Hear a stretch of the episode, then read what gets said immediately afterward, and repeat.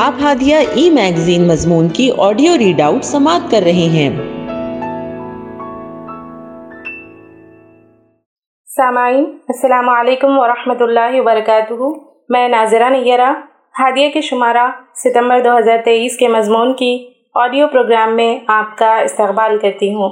آئیے ہم اس کا آغاز ہادیہ کے زمرہ النور سے کرتے ہیں، جس کا عنوان ہے درس حدیث اور اس کی رائٹر سمینہ شاہ نواز ہیں۔ عن عبداللہ ابن عمر ابن العاص رضی اللہ عنہما قال لی رسول اللہ صلی اللہ علیہ وسلم یا عبداللہ علم اخبر انکا تسوم النہار وتقوم اللیل فقلت بلا یا رسول اللہ قال، فلا تفعل سم وافطر وخم ونم، فإنا لجسدك عليك حقا، وإنا لعينك عليك حقا.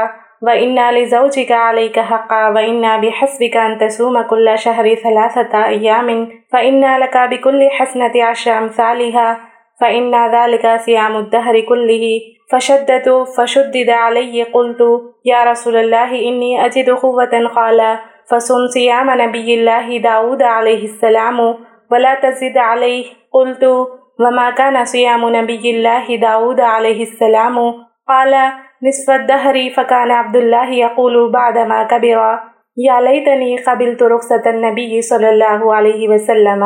حضرت عمر بن عاص کے بیٹے، حضرت عبداللہ رضی اللہ عنہما نے بیان کیا کہ نبی کریم صلی اللہ علیہ وسلم میرے پاس تشریف لائے اور فرمایا، کیا یہ میری خبر صحیح ہے کہ تم رات بھر عبادت کرتے رہتے ہو اور دن میں روزہ رکھتے ہو؟ میں نے کہا جی ہاں یہ صحیح ہے. نبی کریم صلی اللہ علیہ وسلم نے فرمایا، ایسا نہ کرو عبادت بھی کرو اور سو بھی۔ روزے بھی رکھو اور بلا روزے بھی رہو۔ کیونکہ تمہارے جسم کا بھی تم پر حق ہے، تمہاری آنکھوں کا بھی تم پر حق ہے، تم سے ملاقات کے لیے آنے والوں کا بھی تم پر حق ہے۔ تمہاری بیوی کا بھی تم پر حق ہے۔ امید ہے کہ تمہاری عمر لمبی ہوگی۔ تمہارے لیے یہی کافی ہے کہ ہر مہینے میں تین روزے رکھو، کیونکہ ہر نیکی کا بدلہ دس گنا ملتا ہے۔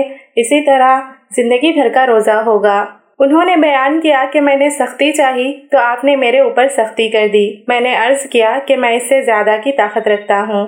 نبی کریم صلی اللہ علیہ وسلم نے فرمایا، پھر ہر ہفتے تین روزے رکھا کر بیان کیا کہ میں نے اور سختی چاہی اور آپ نے میرے اوپر سختی کر دی۔ میں نے عرض کیا، میں اس سے بھی زیادہ کی طاقت رکھتا ہوں۔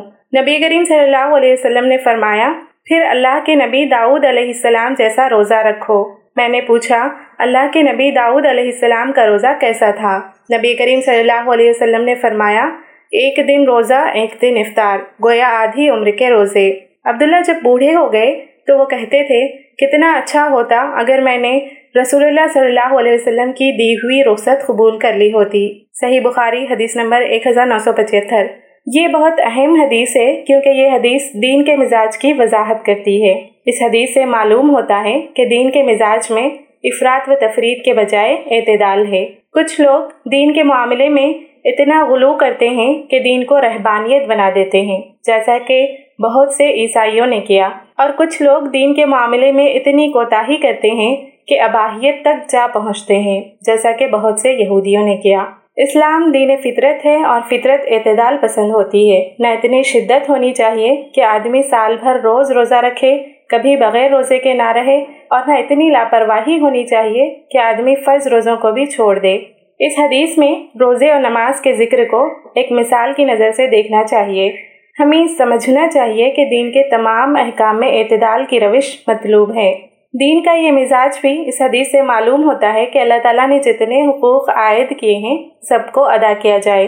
کسی ایک حق پر توجہ اتنی مرکوز نہ ہو جائے کہ دوسرے حقوق چھوٹ جائیں۔ رات کا حق ہے کہ اس میں طویل نمازیں پڑھی جائیں، لیکن آنکھوں کا حق ہے کہ انہی رات میں کافی حد تک نیند ملے۔ دن کا وقت روزہ رکھنے کے لیے ہے، لیکن دن ہی میں زندگی کی ضرورتوں کے لیے دوڑ بھاگ بھی کرنی ہوتی ہے۔ اسی لیے روز روزہ رکھنے سے جسم کی حق تلفی ہوگی۔ غرض دین نام ہے تمام حقوق کی ادائیگی کا۔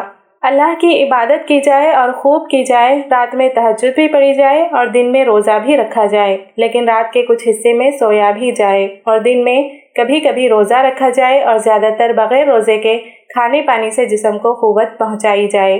غرض توجہ ہر طرح کے حقوق کی ادائیگی کی طرف رہنی چاہیے۔ اللہ کی عبادت کا مطلب یہ نہیں ہے کہ شوہر بیوی کے حقوق سے یا بیوی شوہر کے حقوق سے غافل ہو جائے۔ یہاں تک کہ مہمانوں کو بھی اتنا وقت ضرور دیا جائے جتنا وقت ان کی عزت و تکریم کے لیے ضروری ہو۔ یہ سوچ کر مہمانوں سے نگاہیں نہیں پھیرنی چاہیے کہ ان کے آنے سے عبادت میں خلل پڑتا ہے۔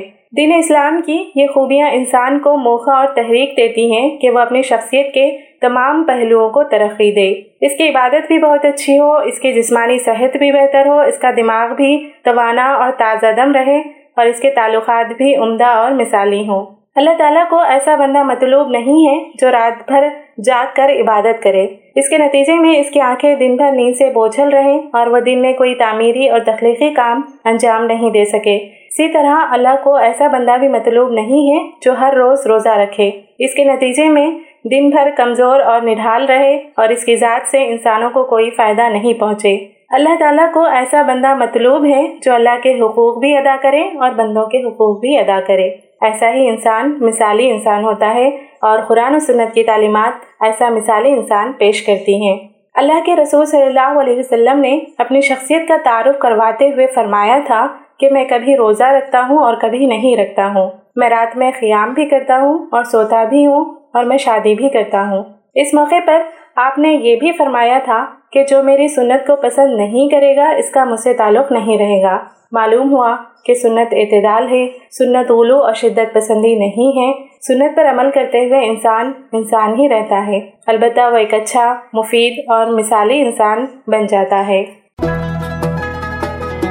ہادیہ مضمون کی آڈیو سماعت کرنے کے لیے شکریہ۔ امید ہے کہ آپ کو پسند آیا ہوگا۔ ہمیں آپ کے مشورے کا انتظار رہے گا۔ اپنا مشورہ، تبصرہ اور مضامین editor at Hadia dot in پر ارسال کریں اور ہادیہ ای میگزین کے مضامین کو پڑھنے کے لیے website W W W dot Hadia dot in subscribe کریں۔ انشاءاللہ، ہم اگلے ہادیہ ای میگزین کے شمارے سے دلچسپ مضامین کی آڈیو لے کر حاضر ہوں گے۔ تب تک کے لیے اجازت۔ اللہ حافظ۔